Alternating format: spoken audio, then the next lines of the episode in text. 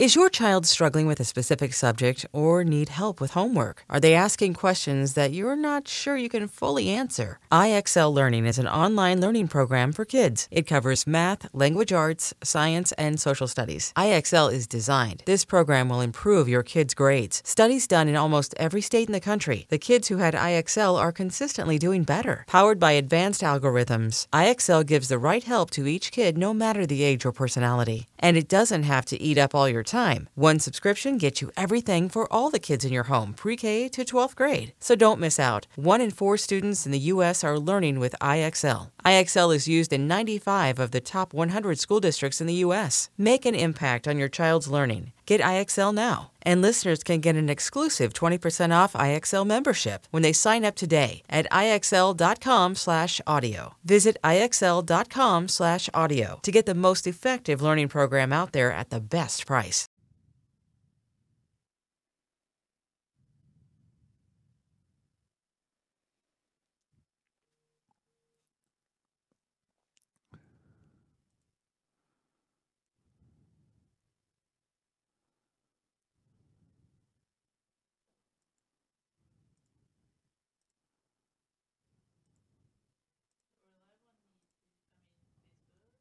Periscope's good.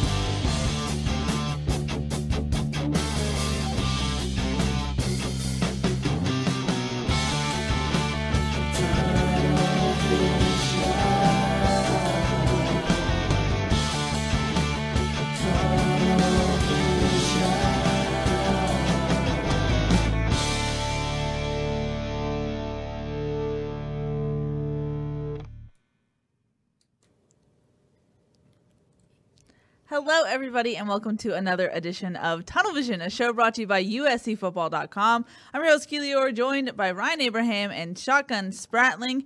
We have a lot to talk about today. USC, for the second time, uh, first time in history, second time this season, a last minute victory 34 to 30 usc pulls out the win in arizona i was there these two were watching it from home so we have some different perspectives on the game a lot to talk about. Like I said, USC uh, just had their press conference with Clay Helton, so we'll get a recap on that, some injury updates. And we'll talk about last week we talked about, hey, is this rust? Is this pandemic rust or is this a Clay Helton coach team? It seems like the latter, and we'll get into that. And Kedon Slovis, his arm, we got another update about how he's feeling, and and if there's arm gate is what Chris, Chris Trevino called it. We'll talk about that. Uh, but guys, like I said, uh, USC just had their press conference with Clay Helton. What were the key takeaways, Ryan? I guess I'll go to you first. Yeah, well, welcome everybody into the show. Uh, so Clay Helton started the press conference out. I tweeted this out. I knew this wasn't going to go over very well. He said. Uh, congratulations to the USC coaches and players on being one and zero last week and two and zero on the season, and uh, it just it just kind of started off to for me. It just started off on the wrong foot. You know, it just like you you, you have to address the issues in the room. This was the the top ranked team in the Pac-12 as far as talent playing the lowest ranked team, like the least talented team, and you needed another late you know game miracle to uh, to take the victory. So to come in there and and shotgun tweeted it out talk about the superlatives. You know, what was positive? There was a lot of positives, six or seven things on offense, six or seven things on defense, and a few things that they wanted to address. And it just, I think that ratio is off. There has to be more things that this team wants to address. So he did say the areas of growth were trips to the red zone. We'll probably talk about that in a little bit. Third down efficiency and the penalties. And uh, he called the ego, he, the non-ego penalties. So you got to make good decisions, and there were some bad decisions that were made. He said he didn't agree with some of them.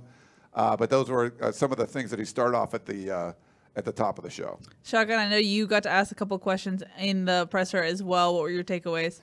Um, you know, the thing that stood out to me the most was Clay Helton talking about championships. And he said the difference in us winning a championship, now he didn't specify if that's the Pac 12 South Division title, if that's the Pac 12, if that's a national championship, you know, just one on the West Coast, one in LA. Didn't, didn't really specify which one. But he said the difference in us winning a championship, and he said it's critical for us, is the rushing yards.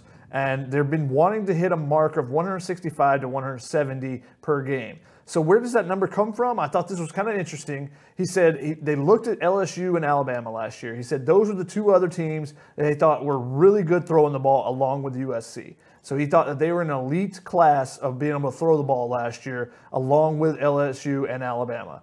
And he said, What was the difference in us and them? He said, Both those teams were able to run the ball for around 160, 170 yards. So that's been one of their goals this season. And they think that can be the difference in this team winning and, and you know, being, being as successful as LSU and Alabama, it appears.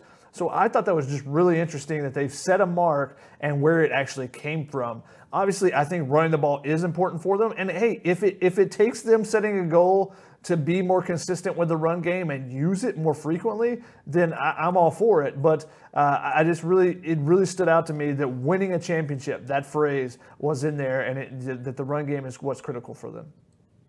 Shotgun, um, you also got an injury update as well. Mo Hasan, USC's uh, third string quarterback, he was a transfer, grad transfer from Vanderbilt. He is out, and now USC has two scholarship uh, quarterbacks left on the roster. What was the injury, Shotgun, and, where does this leave USC quarterback wise?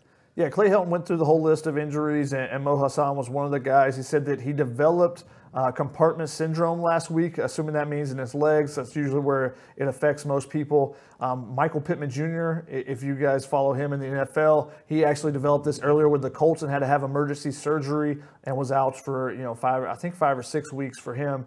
Uh, Clay Helton said they, you know, Mo Hasan three to four weeks probably minimum to get him back. You know, it's it's where some pressure can build up in a limb, and if you don't get it taken care of and relieved, and a lot of times that it, it requires an emergency surgery, then there, there's a fear that you can lose a limb because of it, and it's something that's just kind of unique and, and uh, doesn't happen very often. But uh, our thoughts are with him. Hopefully, he gets healthy uh, from that. But that puts the uh, quarterback room you know, you already you only had two scholarship quarterbacks coming into the season. That was going to be the case throughout. But Mo is a guy that you felt like, hey, we can have a little bit more confidence in this guy as a walk-on. He's a grad transfer. He played at Vanderbilt and only played a couple of games and only had a you know a handful of snaps, but he had a start in the SEC. That's a lot different than your, your typical walk-on quarterback that you're going to have. So to lose him, uh, you know, just the the potential of injury and we'll talk about it a little bit, but is there something wrong with Kedon Slovis's arm? That is a big question that's coming up. Um, if there if there is actually something wrong,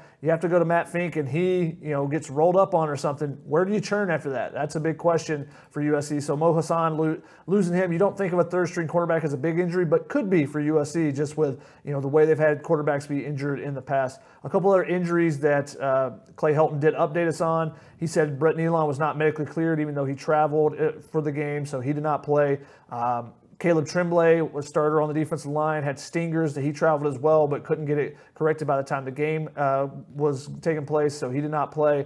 Palaie Gaoteote had a lower leg injury as well as was in concussion protocol, which mm-hmm. Keely reported from uh, from the stands where she was shooting photos on Saturday.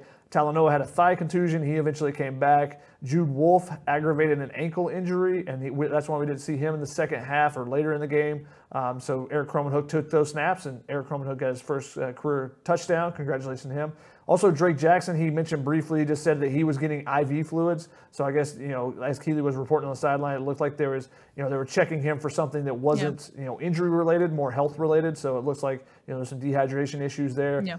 And then I also asked about a couple of long term injuries Elijah Winston and Juliano Falaniko, a pair of linebackers, in particular because USC was down uh, to Raymond Scott, who they just had moved from safety back to linebacker in fall camp, and he had to play a bunch in this game with Gaoteote going out. Uh, but Elijah Winston, Clay Helton said probably not coming back this season. Doesn't see it. So it was a pretty severe ankle injury he suffered during the summer.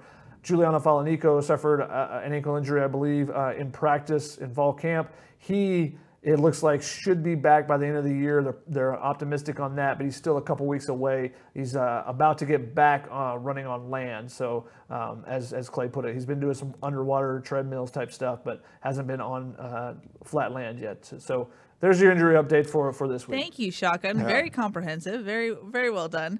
Um, as a reminder, you guys can call us 512-4 Tunnel. We have a full call list right now. I will get you in a bit. Hang tight, guys. I will get you in a second once we get the full general updates. You also tweet at us, hashtag tunnel vision, and I'll put your tweet up on the screen. And wherever uh, you are watching, Facebook, YouTube, or Periscope, uh, put your comments, questions, and concerns, and I will be sure to pass along to these guys, and we'll talk about whatever you guys want us to. Uh, and it's already popping, so thanks for that. Now, Uh, Keely, real quick, Yes. one thing. So, newsy, kind of newsy thing. Uh, asked about the Utah game. Obviously, Mm-hmm. Utah hasn't played a game yet. Clay Helton said it was trending in the right direction. Normally on Mondays, uh, Kyle Whittingham is supposed to address the media. They did cancel that. He's going to do it on Tuesday.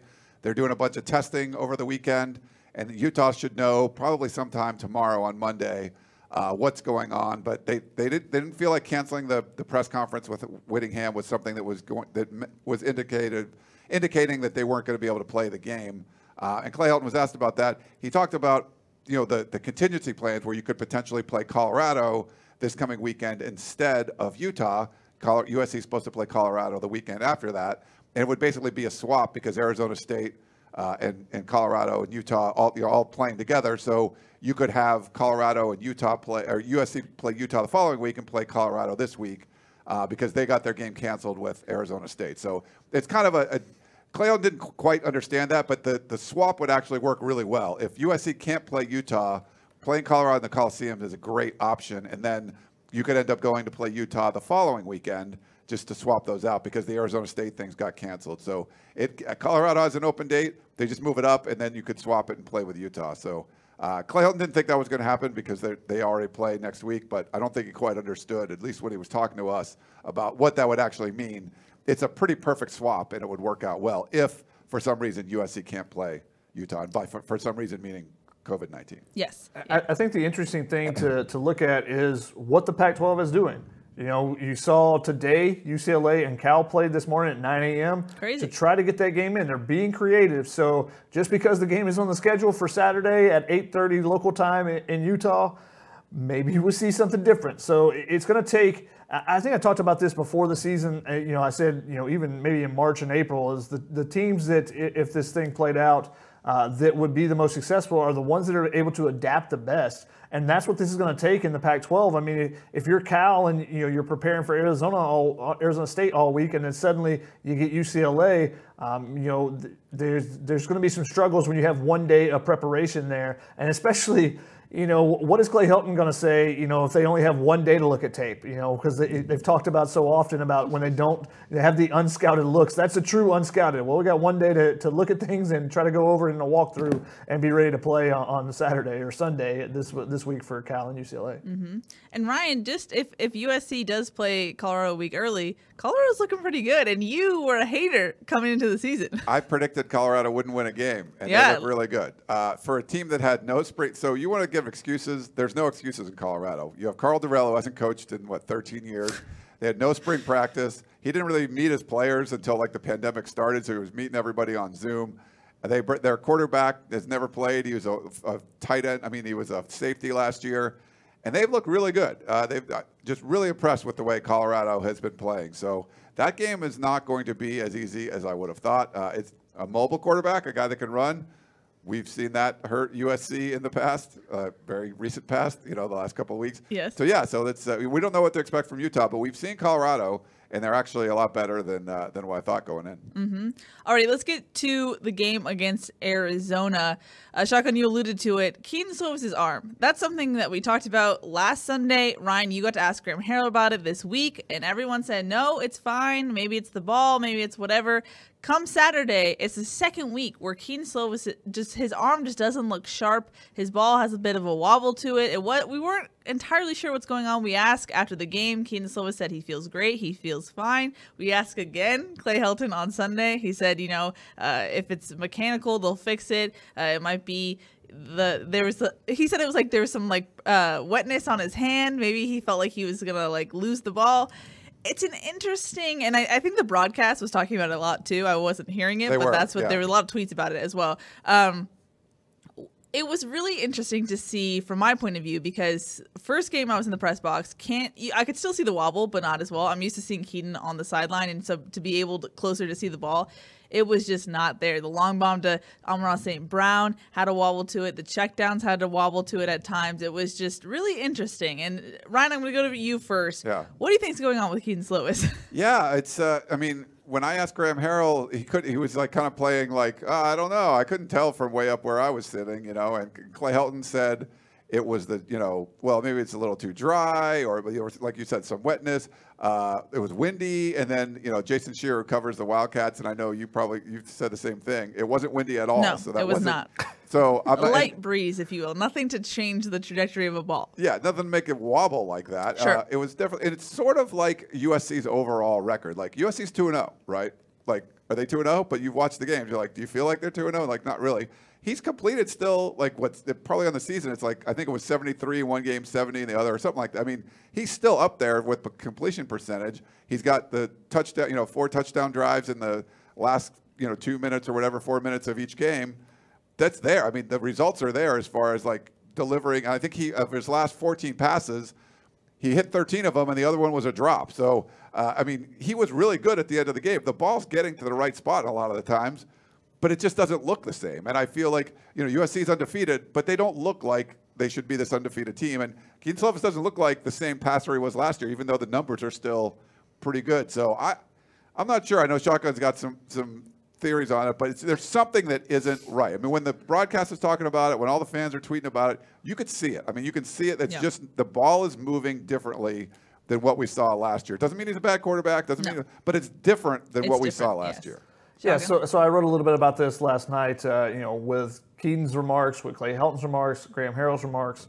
Um, you know, I Clay Helton and Graham Harrell take their remarks with a grain of salt. They're trying to protect their quarterback. That's what I think. You know, whatever they're saying, you know, they're trying to give. I I said alibis in my story rather than excuses. They're trying to give reasons, kind of justifications for why it's not coming out right.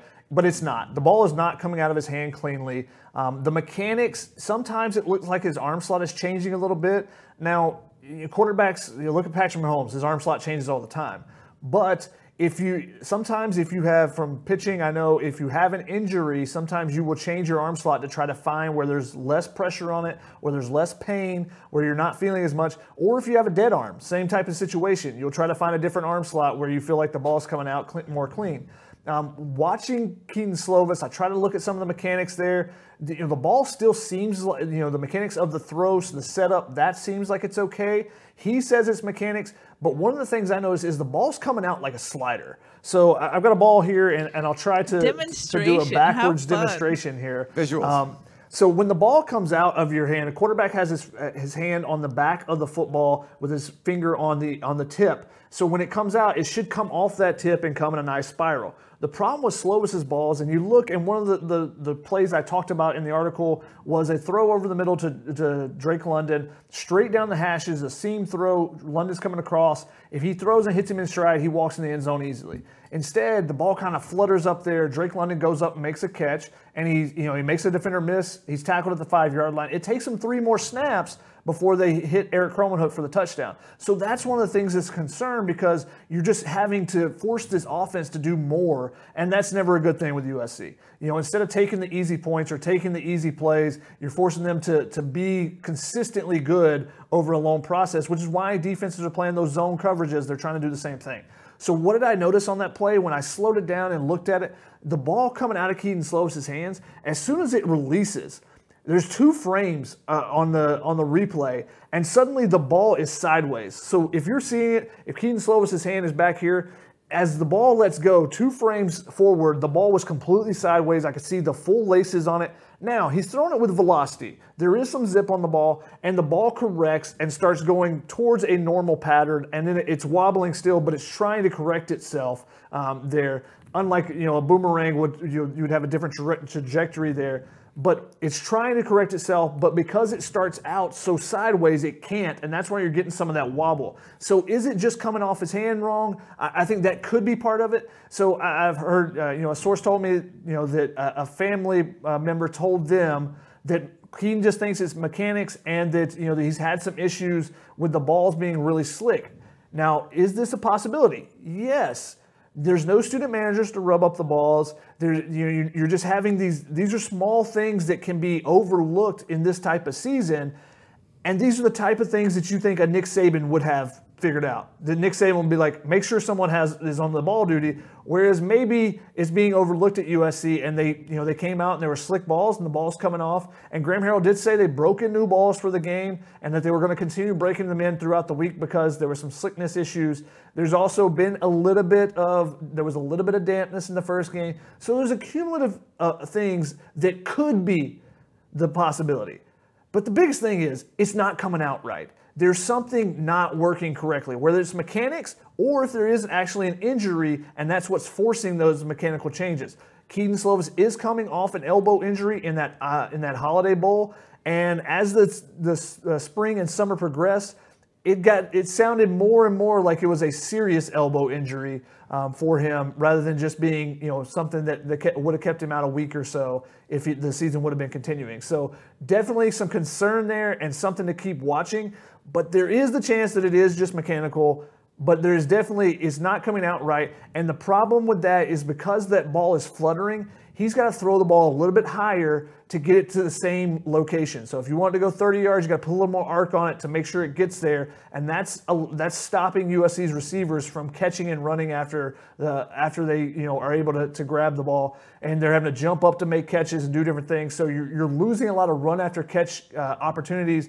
And there's just opportunities where you know defenders are able to catch up and, and you know be able to be there to try to make a play on the ball. Mm-hmm. And then when Kedon is struggling in that sense, it's hard for the offense to get into a rhythm. I know Clay Helton in his uh, uh, conference call tonight talked about areas of growth red zone efficiency, third downs, penalties. Obviously, penalties has been a theme in the Clay Helton era, uh, but the red zone efficiency is really it's pretty bad this season. Uh, Ryan, I know you have a breakdown of what went wrong, I, and I think you're pulling it up right now. I, there's a little bit. So I was just going through in my rewatch, looking at. So there was that series. There's three series in the third quarter that USC got deep in, you know, inside the 10 yard line and came away with three points. So got down to the one, the four, and the 10. So you're at the one, the four, and the 10 yard line of Arizona, and you had three total points. Obviously, that's not good. The interesting thing was each one of those drives was set up by a huge play. So the first drive, it was a. Uh, uh, a, a, long pass to Amon-Ra St. Brown. So it was, oh, where do I have it? Oh, yeah. So 48 yard pass to uh, Amon-Ra St. Brown. Gets down to the 10. They lose a yard. He throws it over Drake London's head and they have third and goal from the 11, and then they they miss the you know they uh, he misses another pass to London and he kicks a field goal. The next one, Markese Stepp had that 49 yard run, so he gets this huge run, mm-hmm. and they get down. They, that's the one that they had fourth and one from the nine. Stepp ended up picking it up, uh, and then that's when they get down to it's third and one at the one, third and goal at the one. Uh, procedure penalty, a delay of game penalty. Then it's third and 11 from the 11, you know, third goal from the 11 miss the field goal, and you go you get no points in that one. And then the last one was a 37-yard run by uh, that was by Stephen Carr. So he gets down there, and then that's the one they did the fourth and one play where um, it completely gets stuffed. And uh, Clay Helton said uh, also that that play was a um, it was a assignment, a missed assignment, and it wasn't a bad scheme. And we were, you know, looking at it, Shock and I were looking at it. They had a free rusher on the right side of the line. USC had two tight ends on the left side of the line. The free rusher just came through and and tackled the running back, and it was over like that. So he people, he keeps getting asked about, are you going to go under center? And that's just not what they do. And so he's defending the scheme.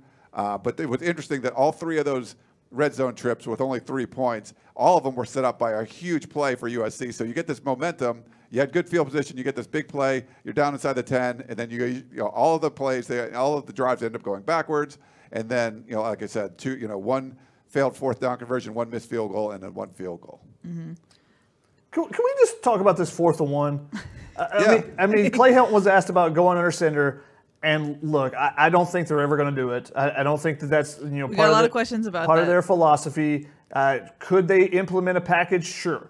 You know, I would like to see a little bit more of the pistol. They did use it one snap today. They used it 20 or so snaps last season if you're not going to go under center, center, at least use the pistol because then you can give the allure a play action and run some stuff, you know, the quick throws to the tight end and di- different things on those short yardage situations. But fourth and one, You have two tight ends on one side. You're letting a free rusher come, and Kedon Slovis is reading the side where the that your strength is. Normally, when you're reading a run, you're reading the weak side defender, and then making him be the, the person that's uh, you know put in in a place uh, of the you know in a place where he has to read whether the quarterback's keeping or giving. Um, so it was just weird the way it was, and I think the fact that you on those fourth down situations, you're bunching everyone up uh, and bringing your splits in closer, which is like the exact opposite of what the air raid is supposed to be known for. Now, you, when you bring that free rusher, he he has an extra. He's five to ten feet closer to your running back. So I think if you're going to have that free rusher, then you got to know they're there, and you got to be able to get away from that free rusher quicker. On the first touchdown of the game, Markese Stepp very similar. You know, there were nine defenders in the box. USC had seven blockers up front with the offensive line of two tight ends. So Markese Stepp ended up having to be your own blocker uh, and, and run over a guy. There was a free rusher on the other side, but because of the way they ran the ball quickly and because they had two tight end, they had a tight end on each side, there was that much further for that free rusher to come in and try to get to Stepp, so he didn't have a chance. So there's some things that schematically they need to change. I, I don't think that you can say, well, it was a missed assignment every single time. And it's curious. We haven't really heard Clay Helton blame his coordinators. He doesn't really do that. He'll blame the players occasionally, physical beats. Now, he won't necessarily specific, uh, call out a guy and specify who it is that that guy just messed up, but he'll say, oh, physical beats, it was missed assignment. Doesn't ever say, well, we just we just didn't have a good play called there. Yeah. That doesn't happen. So that's kind of interesting. But this this was Clay Helton's quote on Under Center. He was asked about it. He said, right now, it's just not us. And he said, it's sad that the fourth and one, we had a missed assignment. It's sad, guys. It's sad. It- it- okay. you ending with that that spice shotgun? Oh, come, come on. It's sad? No, get it corrected. We're going to get this fixed. Not it's Here's sad. the thing. Here's It's the just thing. not us, guys. I'm not even sure who could have been assigned to that guy. Like there was, I think everyone did what they were supposed to do. There just was nobody over there. That that seems a scheme thing to me, not a Yeah. missed assignment. Here's the thing. You guys are expecting a different response from Clay Helton, who's going to be the same person we've seen season after season. He's going to come out, he's going to be positive, and he's not going to really lean into the negatives and, and address what needs to be addressed. It's going to be positive and kind of above it all. And that's what's going to happen. I don't, I, you guys are expecting something different, and you're not going to get something different. Being sad is not positive and optimistic. Okay, true. It's just not us, guys. It's sad. Yeah. I don't know. I don't know. I came in from Arizona, so I missed the, the, the conference call. so I Keely can't, literally just got here. I like- flew in here. I didn't actually fly. I drove. That's why I was late. So, anyway, defense though, guys, it was an interesting game just because it felt like there was just this rotation of guys coming out. Um, as I noted, Drake Jackson, he looked really exhausted. A source told me it was a dehydration issue. I'm not sure if Clay Helton specified what it was. Uh, they had team doctors around him. People were hovering around him. Uh, Palaie Gaoteote looked like it was a concussion just because he was sitting in the medical tent for essentially all of the third quarter. Uh, and then you have Talanoa Hufanga with a deep uh, thigh contusion, and trainers were just working on him every chance that he was not on the field. I was surprised that he was actually able to come back because he was just getting worked on so heavily. Shotgun, how much does it affect the defense when you have got a guy like Talanoa out, you have Pal EA out, and then you have Drake Jackson, and we see we saw the difference that he makes once he, when he's in the game. How much does that influence the the outcome of, of the game and the defensive performance? I mean, if you take your best player at each level away, your defense is definitely going to be worse. yeah, exactly. Um, but I also think when Talanoa Hufanga's on the field in particular, the defense seems to have a different swagger. And uh, maybe that's just me seeing that. I, don't know if you guys feel the same, but when he came back on the field, it just felt like there was a different boost of energy to that defense, knowing that he was back. And because he does so many different things, especially in this defense, they're using him in a lot of different ways, blitzing him off the edge, dropping him into coverage, leaving him in the middle of the field as a zone defender, doing a lot of different things um, with him. And I think that he, you know, everyone on that defense trusts him. I think that's where where the confidence comes from. Um, Palaie Gaoteote, obviously, you know, he hasn't played up to his potential. I thought Raymond Scott, when he came in, did some nice things. He missed some some things as well, but for how little time he's been in there. But he did one thing that I want Palaie Gaoteote to do, and that's just blitz with random, uh, with reckless abandonment. You know, he just destroyed their running back on the play where the quarterback ends up dumping it off to the running back, and they picked up two yards. But you know, he blows up the running back, and there was basically a sack, and you know, Gunnell did a nice job of getting rid of it. Um, but there was a couple plays where Raymond Scott just getting involved, just flying around the ball, and EA it still seems like he's hesitant at times. Um, and then on, the defensive line, Drake Jackson, you know, can can make unique things happen on that defensive line that no one else can. So having him is really big. And you saw at the end of the game, Hunter Echols give him a lot of credit too. I thought he was really good in this game in his pass rush uh, situations, being able to get the quarterback and affect him. Now, the, the second sack that Drake Jackson had, the one late in the game, that was caused by Hunter Echols forcing the quarterback off his spot. Uh, Jackson comes from the other side, picks up the sack. So combination uh, getting there as well. So give Hunter Echols some credit as well. But without Drake Jackson, it's a much different defensive uh, alignment attack. Mm-hmm. Ryan, what was your assessment of the defense? Yeah, I mean, there were some good things, some bad things. Uh, I, Michael Castillo tweeted out some stuff. I'm going to read you in a second, but like I like, mm-hmm. I did like what Raymond Scott did, and actually showed on the broadcast a, a, nice view from behind the quarterback from Gunnell, where you could see there were plays where Scott was actually uh, the spy, and he was following him whatever hole, so there was nowhere for Gunnell to run because he was doing a really good job. Uh, of doing that, and like you know, when Drake Jackson's making big plays, it's going to be a better defense. I thought, like Shotgun said, Hunter Echols nearly had a sack. It got it was a sack for I mean it was a tackle for no gain on the quarterback, but it looked like it was about to be a sack. Mm-hmm. And like I said, to help contribute to other things. And Marlon Tuipulotu is just an absolute you know stud out there. You know, leading the team in tackles. He had eight five solo tackles from the nose tackle spot. Uh, pretty impressive there. But the the the run defense. Uh, when you had a mobile quarterback, that's one thing, right? Well, mm-hmm. Greg is not really a mobile quarterback. He was really effective. I think he had four like first downs in the first half alone uh, that he that he ran for.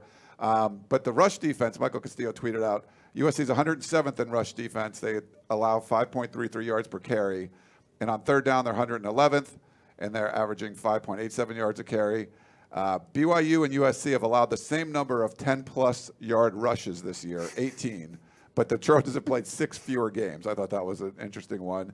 And then 23.1% of the carries against USC have resulted in 10 plus yard gains. That's 123rd out of 126 FBS teams. So there's been, you know, giving up some big plays, some some gashing plays, uh, chunk plays in the run game. I think is a is a concern for USC in that going forward. Now, what we noted uh, when Todd Orlando came to USC was that first year bump he's had when he goes to different places. It doesn't necessarily seem like that's taking place right now, but he didn't have spring practice to install or practice, and he did mention it's it's hard getting four weeks of practice and going straight into it. You have unscouted looks two weeks in a row. How do you? I feel like Todd Orlando should get the benefit of, of the doubt a little bit more so than than things we've seen season after season with other coaches on this staff. What, what's your assessment so far, two weeks in of this defense? I did. I okay. did like the uh, adjustments they did make in this game, including Raymond Scott using him as a spy.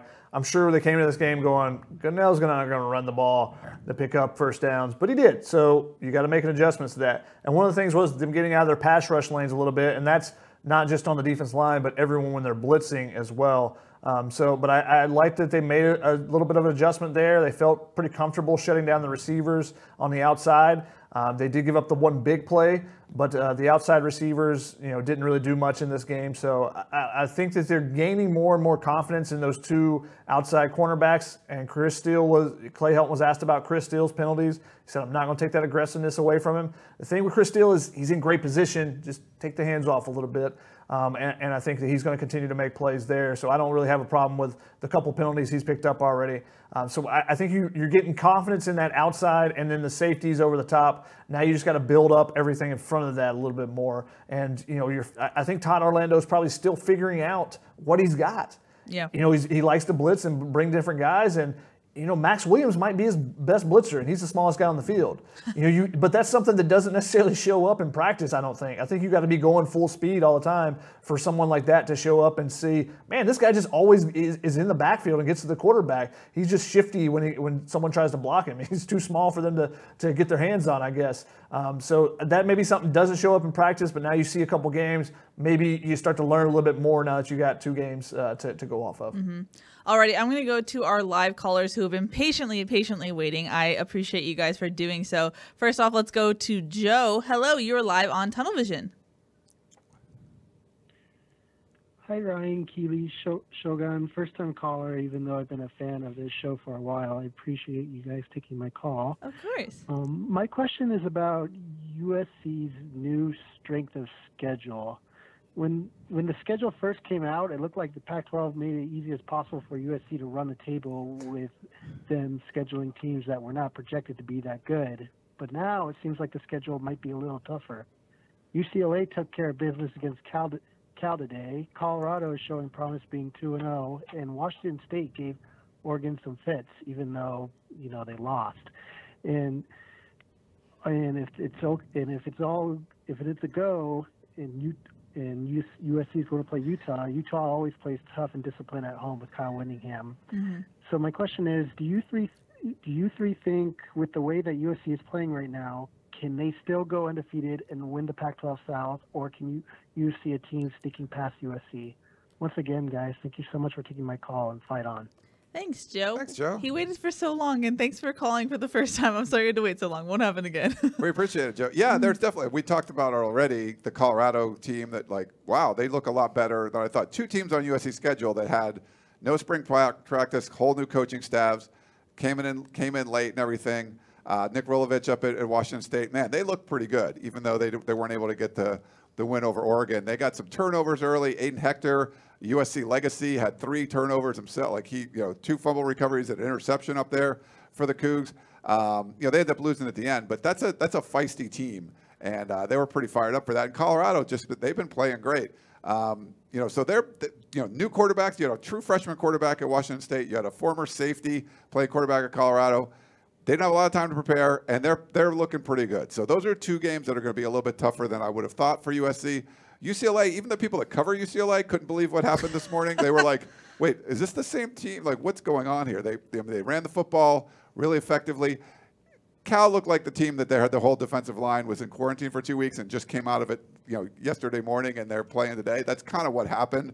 I think they just wanted to play a game.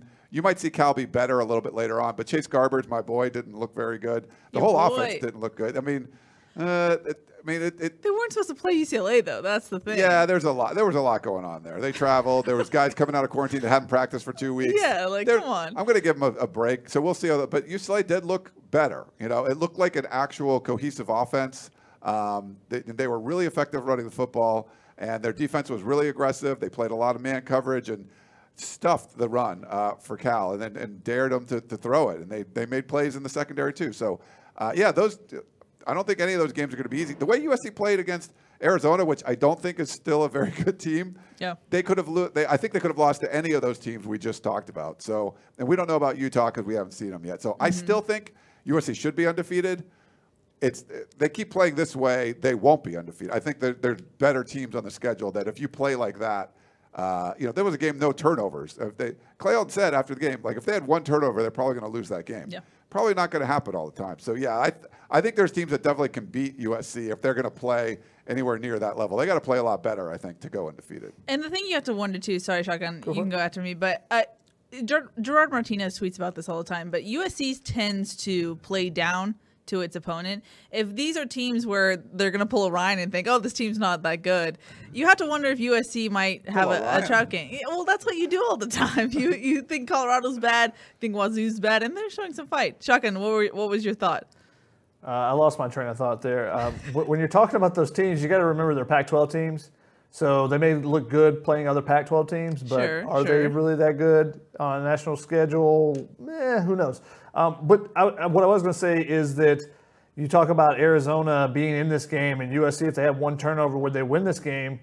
How many other conferences is the division champ and a team that's predicted to be in the championship game and you know you know a little bit less than 50-50 on that championship game against Oregon is playing a one possession game against the worst team in the conference. You know, the, Arizona had the, the least amount of votes of anyone in the conference. You go to the SEC, you think that's happening with Alabama and you know Mississippi State or whoever was picked Vanderbilt. No, those things don't. have Ohio State and uh, you know Rutgers.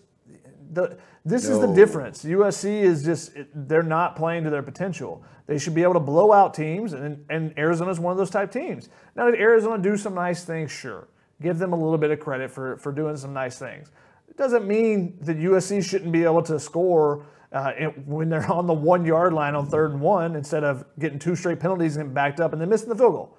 You know, there, there's just it's there's bad and dumb mistakes that just seem to rear their head over and over with mm-hmm. this team, whether it's penalties or you know a missed assignment on a fourth and one, whatever it may be. You know, whether it's a missed scheme there, I, I don't know what what you want to call it, but there's mistakes that happen routinely. And Ryan wrote about it, and we've t- discussed it in the past. It's like Groundhog's Day, you know, the movie, Bill Murray, classic Bill Murray movie. Everything is just the same over and over. When's when is this team played to its, to its potential?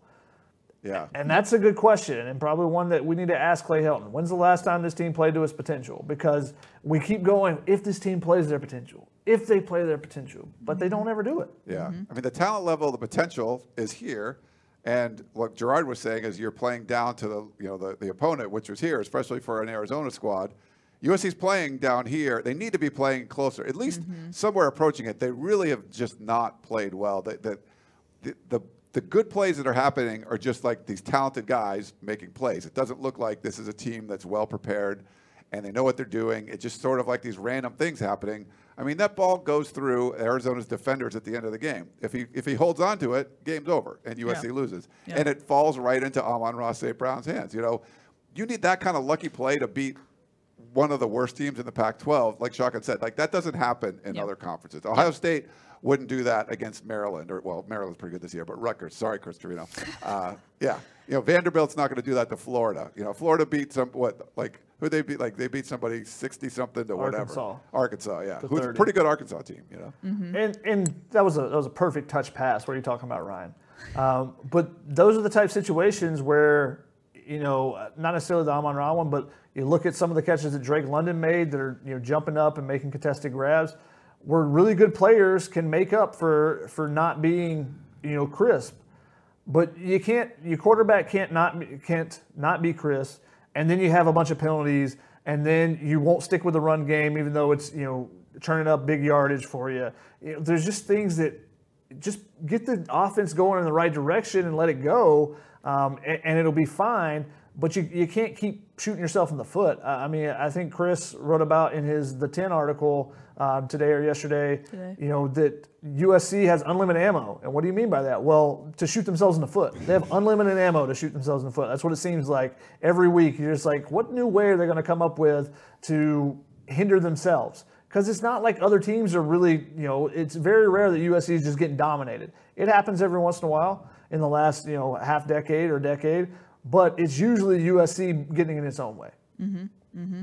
Alrighty, I'm gonna put us into rapid fire, even on calls, because we are running a little late. Uh, we have another caller on the line. I believe it is da- Darren from Reno. Hello, you're live on Tunnel Vision.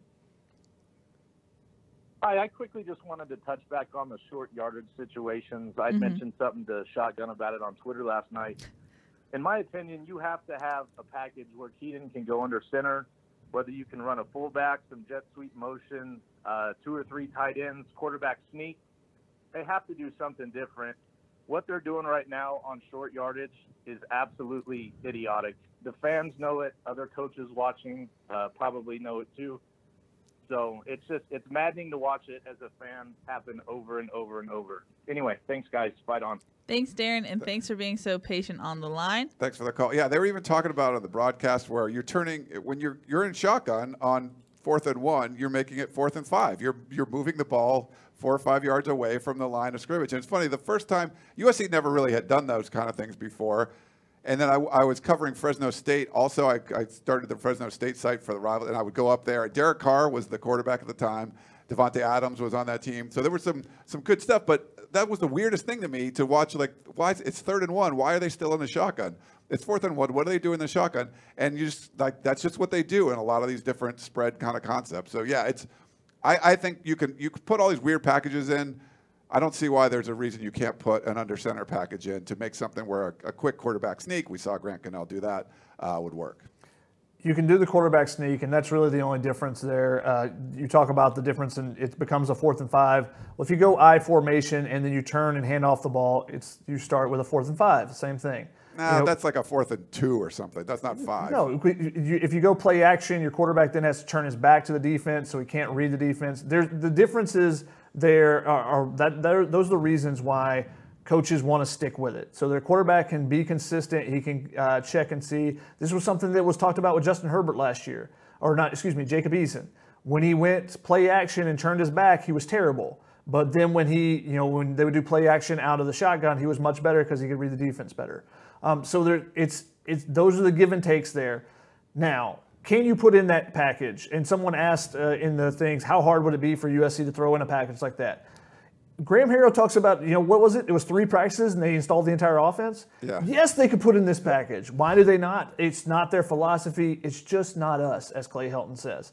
Um, so they're not going to do it. Should they do it? Probably. But there's also different things that they could be doing instead of that. If you're not going to put in that type of package, then where is the motion with the tight end, the play action, and throw it to him in the flat? We haven't really seen that. Where is the dump off over the top to the tight end? You know, there's things that in this offense that could be done that they're not doing in those short yard situations.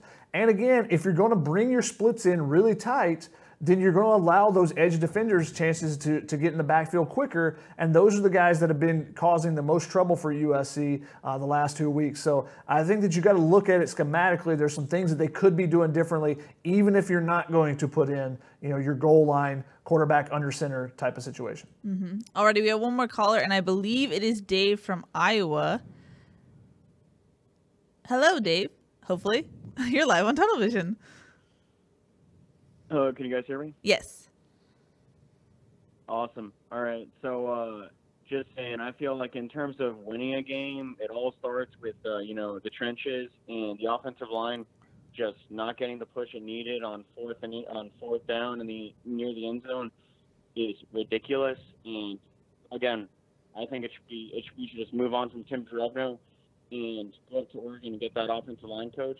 I mean, I don't know if you guys heard, but they develop players up in Eugene, and the fact that a walk-on started for them this season and earned a scholarship, and he was offensive lineman of the week, that says something about the coaching. So again, I think we should just go up to Oregon and kind of just again do what we did with Donte uh, Donte Williams. Thanks, Dave. I I just want to say it's not as easy as just going up to a, a, a school and be like, "We're taking your coach, thanks." it's it's a little more difficult Well, they, than they that. They did that with Donte Williams. So I mean, there was some skill and talent involved, but sure, yes, yeah, that's mostly luck, probably.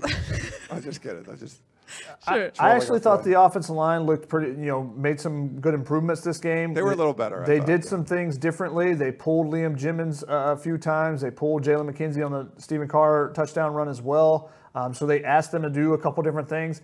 I think, you know, more often, like Markese Stepp's touchdown run, he's got to face the guy on his own because they're choosing to double team uh, the defensive end with Alijah Vera-Tucker and tight end. I think that's schematically. I don't think you look at the offense line like, why is that guy not being blocked? I, unless there's a miscommunication, which is possible, and maybe they have a, you know, there's errors on the the player's part where they're not, you know, taking the assignment they're supposed to. But I trust that two fourth year, fifth year guys are getting their assignment correct on that play. Why is the tight end not kicking that guy out and let Alijah Vera-Tucker take on a block by himself? Alijah Vera-Tucker had an elite grade this week. He had an elite passing grade, elite run blocking grade. Um, he he is a you know proving himself as a left tackle and might be making himself quite a bit of money if uh, other teams are uh, NFL teams are starting to see that as well. So i i- you should be able to trust that guy to take on blocks by himself. Let the tight end go try to make a block in front. Even if the tight end doesn't get a great block, it's better than Markese Stepp just having mono and mono and trying to take out the guy. Uh, and there's a couple other times, you know, the the play that got blown up. Uh, I don't remember if it was the fourth and one or a third and one earlier in the game. Um, they you had your center was lying down on the ground. You had the you know one of your pulling guards couldn't get there. Those are issues that are more more of a concern to me on the offensive line. Uh, but some of the assignment issues, I'm still confused about schematically what they're trying to do uh, and, and what they're what they should be trying to do. And I don't think the offensive linemen uh, deserve as much blame as maybe they're getting. I gotta we, we gotta do some rapid fire questions. Yes, Keely. we I got a. Periscope one. Uh, is uh, Isaac Taylor Stewart expected to play more in the coming games with Steele's penalties? Is he 100%? That's from Keith. He's been in the game and doing some, uh, getting in the rotation. Uh, he had some snaps this game as well as the first week, so he's in the mix. I think they're pretty confident in Olaijah Griffin and Chris Steele. There, there are have been the penalties on Chris Steele, and again, I think that it's it's pretty correctable. It seems like just take your hands off. You're right there in perfect position. It's Yeah. not like guys are running away from you and you're pulling on the back of their jersey to say, "Hey, don't leave me," um, type of thing. So fix that and stay in great position. I mean, the one time that Isaac Taylor Stewart was thrown out on a deep ball, the uh, the receiver did have a step on him. However, the ball was overthrown, so you know he, he was in good enough position to not be able to give up a, a touchdown on that one. Um, but I think both the, the starting cornerbacks are doing a good job, and I think Isaac Taylor Stewart's only going to continue to work his way in the rotation if he shows that, that he's healthy and can make some plays. Okay, we're in rapid fire shotgun, so so digest that it's rapid, Rapid fire. fire. Uh, there's a question for you, shotguns from Steven. He says, "Which receiver does Drake London remind you of? Mike Williams?" Question mark. If you were talking about Mike Williams from Clemson, the place for the Chargers, maybe. Um, I, I thought there was a good uh, good comp that was given on Mike Evans from Texas A&M uh, that plays for the Tampa Bay Buccaneers. I thought that was an interesting one. I don't think they're, they're asking Drake London to do similar things as Mike Evans did at Texas A&M or at Tampa Bay. So it's kind of hard to say who exactly uh, a good comp for him is because you don't usually see six-five receivers that work exclusively in the slot. Real, hey, real quick for you Yes. guys. Speaking of Drake London, A. if USC doesn't have Drake London on the team, are they 0 and 2? Whew, that's a good question. I think yes. They got some good receivers still. So Yeah. But he, I mean, he's made some big plays. yes, I'm not denying that. But I could mean- you see like a Bru McCoy step up in in his shoes? Oh, maybe? first of all, it's the ASU game. I don't know if anyone else is making that catch. sure. Uh, and they needed him against Arizona. They need all of that. So I don't know. I mean, there was. It's not like you know other guys didn't play well, but I think they needed all of their talent. Like you could probably name other guys that if you if he were they weren't in the game, USC loses those two. But I think without him, uh, they're 0 and 2. it's almost like talent's important. Talent is. It is. Stars matter? Question mark. Uh, Jim on YouTube says, "Do you guys think Graham Harrell's ability to scheme offense and use USC's skill talent is overrated, or is he too stubborn in the play calling?" I, I think at times he is too stubborn, um, but he makes some really good adjustments as well, in-game adjustments. Uh, I've seen in the past. You look at that Notre Dame game last year. Uh, there's a couple other games where when they start making the adjustments, they start rolling. I thought the offense after the first couple of drives, I, I told Ryan during our tunnel vision show at halftime, I thought the offense would start rolling, and the offense did start rolling until they shot themselves in the foot in the red zone. So. Um, I, I thought the offense was moving the ball well, just like last week when they had the four turnovers. So And Slovis gets better. Like Slovis does play better in the second half of these games. I mean, he was pretty pedestrian in the first half. And Jon Wilner tweeted out, USC scored eight touchdowns this year, four of them in the first 56 minutes of games, and four of them in the last four minutes of games. So Wow. it's pretty funny. A big T on YouTube said all the running backs are running well, but Stephen Carr has something special in him that Vavae and Stepp don't. At what point do you make the decision to give him a heavier load? I think it's hard because all three of those guys just bring such different elements. I mean, they really like Vi in the two-minute drill. Markese Stepp is just pounding away, but showed you, you know, what he could do with that long run. And Stephen Carr, I mean, the one play where he made two defenders miss at the same time and then still picks up five yards going the other direction, well, was fun to watch. Um, but I I think they're all doing some unique things, and if you don't have to burden any of them too much, I, I don't feel like any of them are, you know, way out of a rhythm. Um, that's the big concern when you when you mix up the running backs. They've all made some key plays. And Vavae's touchdown, you know, the winning touchdown run was great. So they, they could all bring different things to the table. I think Stephen Carr's looked much better now that he deserves to be right up there with those two guys, too. Jasper Smith, Jasper Smith said, uh, "Will Raymond Scott be a staple in the defense with his play against Arizona?" I don't necessarily think that he missed some run fits and stuff. That you know, after rewatching it, my initial assessment, I, I was really excited about what he did. After rewatching it, I had to temper that a little bit. Um, but again, I like the enthusiasm when he comes in there, and and the things, other things he can do differently than maybe some of the other linebackers, including spying a quarterback. So maybe you start seeing him for some specific type of, of action rather than him maybe taking over a starting spot or anything like that. Facebook, if you want to ask some more questions, uh, go for it because the comments get uh, erased. It's weird. If you guys talk a lot, it gets pushed down. So if you want to ask rapid fire questions, go for it. I'll try and look there. Uh, we had a question from OG King One who said, "I know I would like to dominate teams like we used to, meaning USC, but isn't winning still winning nonetheless?" the thing is, you talk about championships, like Shotgun said earlier, and in this weird year, you only got seven games. You have to be impressive. And at the end of the game, I think it was Joel Klatt or Gus Johnson was like, I don't want to sour this, but this, this, this game didn't impress a lot of people. And you have to look well. Uh, Clay Helton on the conference call today talked about winning, and Keely hates this, the Pac 12 South Championship. there is no Pac 12 South Championship. But yes, if you can technically win the Pac 12 just by winning these games, if you win them all by a point and you, don't, you look like crap in all of them, you'll still win. But do you want to, when you're talking about championships, and everyone talking about, hey, there's potential for a college football playoff, you have to look impressive. You have to blow these teams out. And the, you know, Shotgun talks about this all the time. Do you want these young people to play? It's a free year. Everyone can play. You should have blown that team out and got the and cleared the bench and let everyone play. Uh, that didn't happen. I mean, you need these fourth quarter dramatic, you know, finishes to, to win these. So there's a lot of reasons why USC should look better. Yes, a win, you get a win. It's a W. It's two and zero. They talked about that all the time. One and zero this week, two and zero. But you want to really talk about championships and be a contender, you can't play in Arizona like you did on Saturday. Mm-hmm. Yeah, the development portion of it, but particularly this year, eye test means more than ever Yep. with with so many teams not playing the same amount of games. Uh, interesting question from Coley. He says, uh, "Where do you learn more information? Watching a game in person or watching it on TV?" Interestingly, uh, I mean, it's hard for me to say because I end up watching the broadcast version multiple times. The the correct answer is if you have the Skycam, if you have the coach's view, the all twenty two. That was where, not the answer. That's where you get the most. Um, eh, but it also depends on where you are at the game.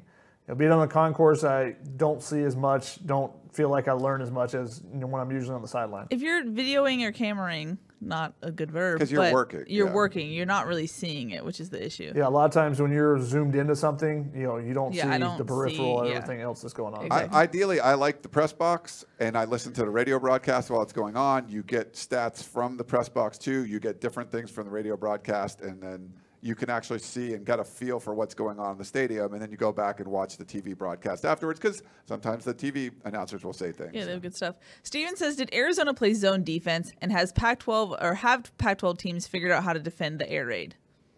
Yeah, they played some zone defense. They also played some man defense.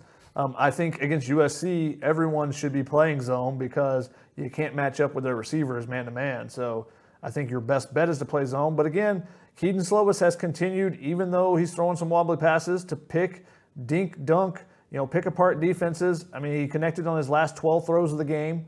You know, when it matters most, he's making the throws uh, as as well as needed. they could be definitely better, but as well as needed. Um, so you know he and that was the one thing I asked Clay Helton. You know where you want to see him improve still, and he said just consistency. He said he's not trying to do too much. He's not forcing throws, which is what you saw at times last year. Um, you know early before he learned. Uh, a little bit better, so I, I think that teams are going to play that type of defense, but USC can still beat that type of defense. You just have to be consistent with your with your offensive attack. Bob on Facebook says, "What happened to the faster pace on offense?" For for Arizona or for USC? I believe on USC. Uh, they did.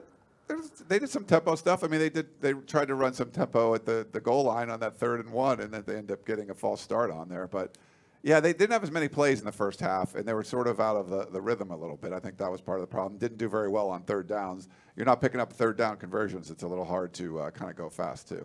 And USC under Graham Harrell just hasn't been that constant pushing the tempo. You know, they will they will go tempo occasionally, especially in those short yardage situations, but not something that they are you know a full NASCAR speed as uh, you know is the terminology some coaches use. NASCAR speed. Uh, this is from Ellison on Facebook. He says, uh, "What do you think about Todd Orlando's defensive scheme? I feel like the players aren't aligned along the front, and this two down lineman with two lightweight, lightweight outside linebacker defensive ends are giving up too many yards per carry." it just doesn't look like they're it's it's like a a team defense right now. It looks like there's some guys making plays, and we've seen some individual you know crazy plays out there, but. I don't know. It doesn't seem it's like this cohesive unit and a lot of team speed and they're running the swarming of the ball and stuff. It seems There's like there's a lot plays. of thinking going on. Sorry to cut you off, Ryan. No, no. I think there's more of that than what you would want. Yeah. Yeah. Andrew also on, on the defensive side of the ball says with 3:30 left in the game, uh, SC went ahead 27-23 and they blew the lead. Why can't the defense step up at the end of the game? It's a great question. You know, I put a poll up on Twitter uh, when that drive started and got, I think, 80 something responses uh, before the drive ended of do you think USC will get off the field in this drive? And it was 80% said no. So not a lot of fan confidence in, in USC's defense right now uh, to get off the field when they need to. There were some close plays on that drive. I think I believe that was the Connor Murphy sack, and he, he grabbed the face, face mask, mask and yeah. stuff. There was just, yeah. I mean, I I gave I thought it was a gutty drive by Arizona. I thought they did, you know, and they dumped that little screen pass off at the end and Isaiah Pola-Mao takes a bad angle, and it's a touchdown, and all of a sudden Arizona is up is up, and there's like a minute and a half left in the game. You're like, wow, how did that happen? Uh, Tuli Tuipulotu. No, that's the what the question is about. Jasper Smith wanted to know our assessment of Tuli Tuli, Tuli Pelotu. I thought he looked good uh, in this game, and you know he's a guy that stepped up with Caleb Tremblay being out. He got a little bit more run um, and and made some plays. I mean, I think he had five tackles in this, uh, so you know, I didn't expect him to be an immediate guy to be on the field, but the the extra weight he's added this offseason, he's around 240 last year when we saw him at at uh, Lawndale High. Now he's up to around 270. You know, it, it, looks like it's it's paying off for him. Sid on YouTube wants to know uh, what's going on with Ben Griffiths. He said he had one decent punt, uh, but doesn't seem like he's living up to expectations. He had a couple good ones in that one, right? This is Sid's assessment, and I yeah. also made it tunnel vision friendly. oh wow, he was it. One was, decent punt.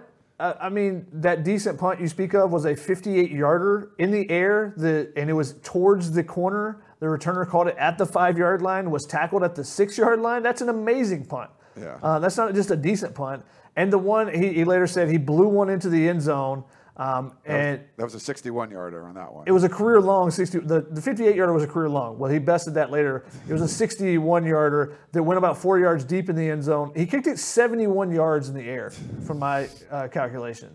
And so even though it went in the end zone and it was 61 yards, it's still a net 41 yard. That's a, a still a positive there. Um, now, do you want it to hit on the one and bounce back? Sure.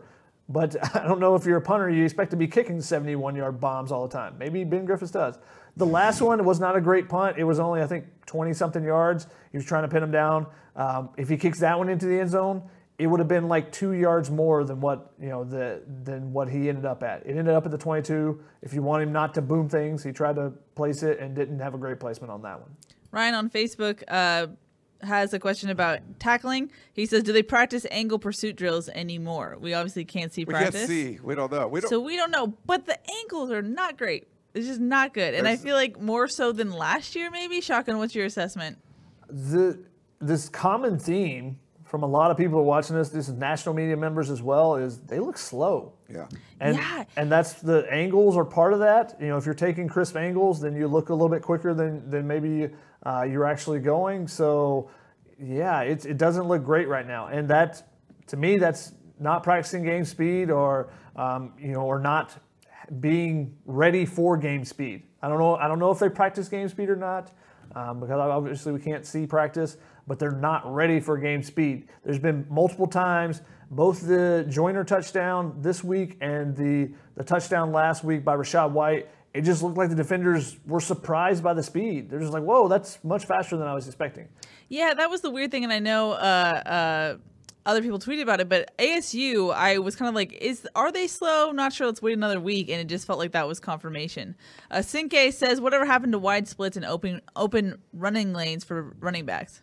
Uh, great question. I mean, there's been time that that's what the idea of the air raid is: is to spread them out with your receivers, and then you know you can catch them trying to move those linebackers out. And I wanted to bring this up because this was talked about in the game, and the talk about them throwing those quick screens on first downs.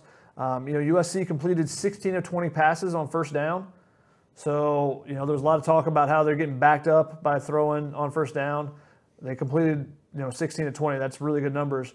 They throw those quick screens, and it doesn't have the same impact as when you run straight at somebody and you wear them down that way but it also does have an impact of it starts splitting those linebackers further out on a defense as they start taking an extra step to get out closer to, because they're the ones that are normally making those tackles. They're coming from the inside to try to make the tackle as the extra defender there. So you see them split out, and that's when you're supposed to be able to attack up the seams, both with the pass, which USC did some, but also with the run.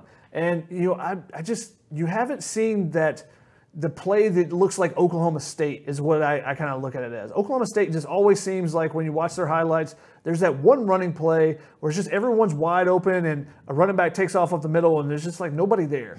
You just haven't seen that from USC. I just expect like a Keen, Kenan Christon to get a handoff one time and just take off and just be like, he splits the safeties, they're just out of place and they can't get there. And that really hasn't happened with USC the last two years.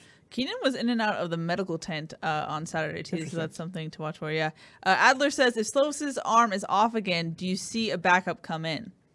No. I think it comes down to results. If USC is still in the game, or you know, right there, if they're down 21 points, you know, it may be much different. I mean, this is like we're in, uh, you know, Toa Lobendon, love of your life situation. Like they are not taking Kedon Slovis. Well, you also know what Matt Fink is going to get you, and you know what Fink is, or is it, Slovis is going to get you. And I think, given the fact that they're not w- willing to acknowledge that there is even really an issue with Slovis, I just don't see that happening. And- but but if they're playing Utah, you know Matt Fink's a Utah killer. That's true. you never know. Uh, Adler also said, "Do you think lack of player development will continue to set back recruiting?" Um, He asked, it, will it set us back even more with recruiting three-star players? I was uh, modifying the question. I, I think his his initial question is correct. Your question, um, yeah, definitely.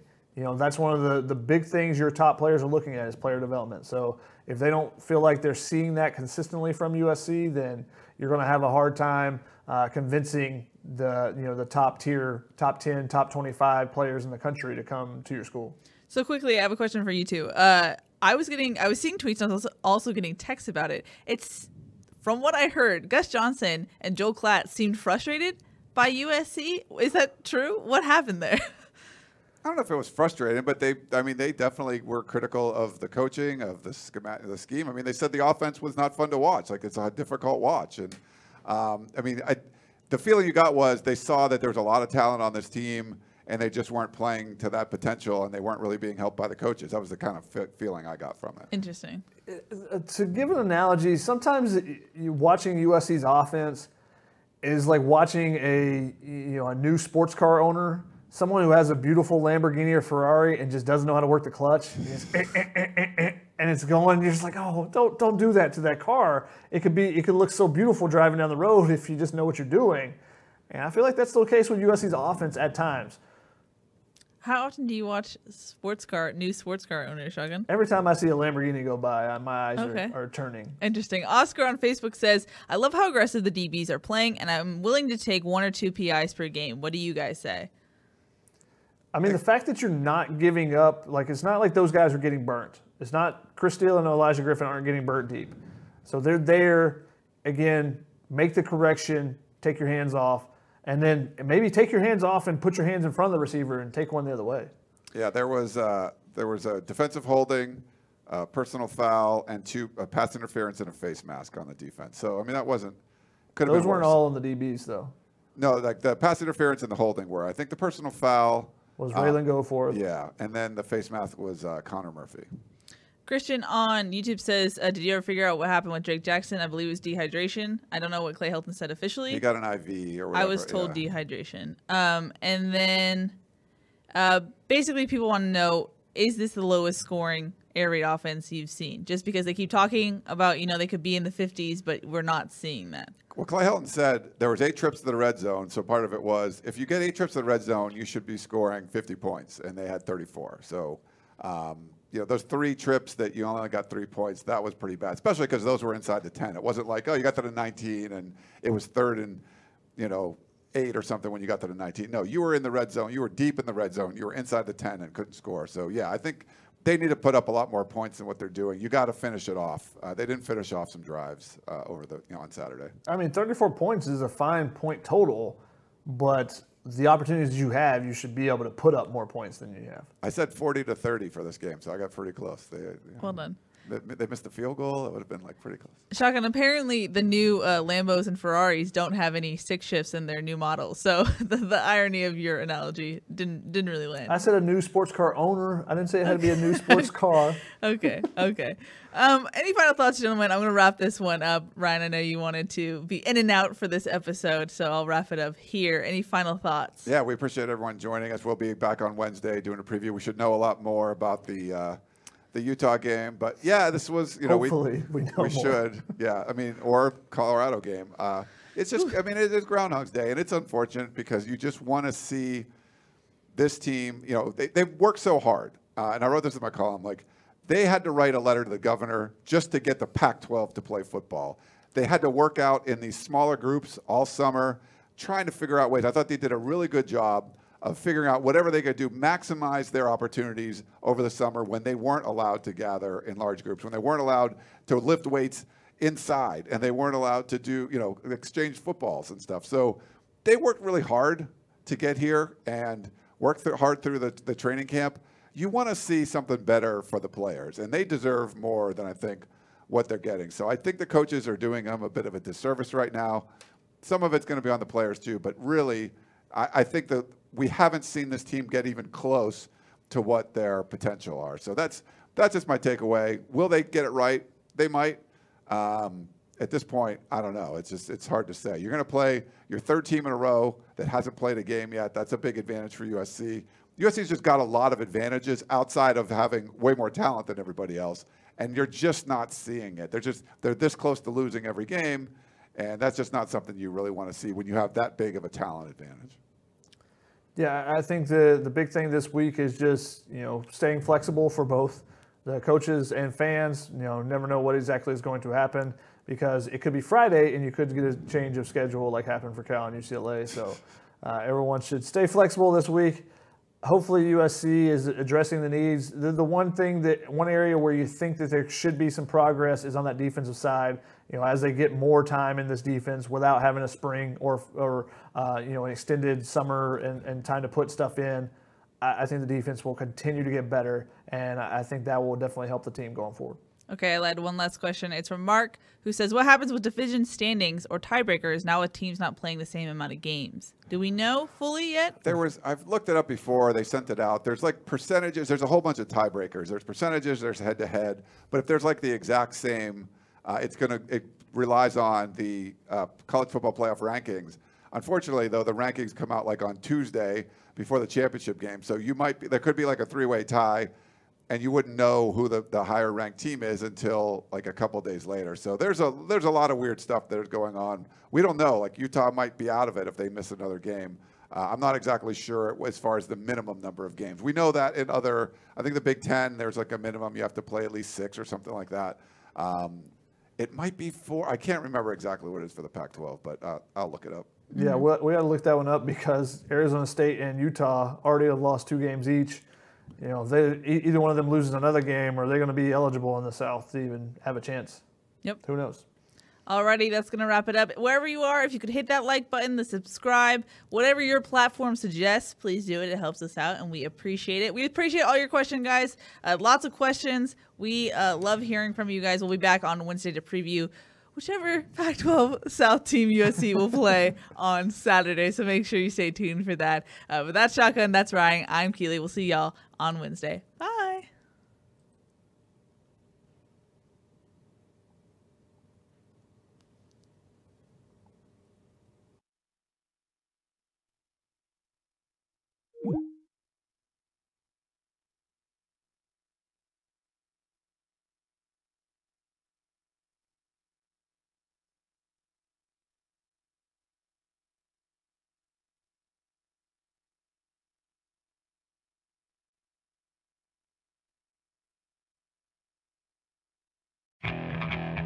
Okay, picture this.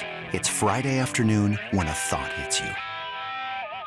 I can waste another weekend doing the same old whatever, or I can conquer it. I can hop into my all new Hyundai Santa Fe and hit the road.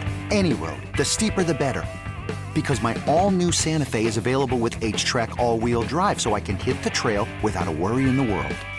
Heck, with three rows and best in class rear cargo space, I can pack the whole family in with all our gear. We've got available dual wireless charging for our phones, so we'll never lose touch with civilization, and we won't lose touch with the primordial power of Mother Earth. So, which is it? Waste the weekend or do something a little more epic? And conquer it in the all new Hyundai Santa Fe. Visit HyundaiUSA.com or call 562-314-4603 for more details. Hyundai, There's joy in every journey.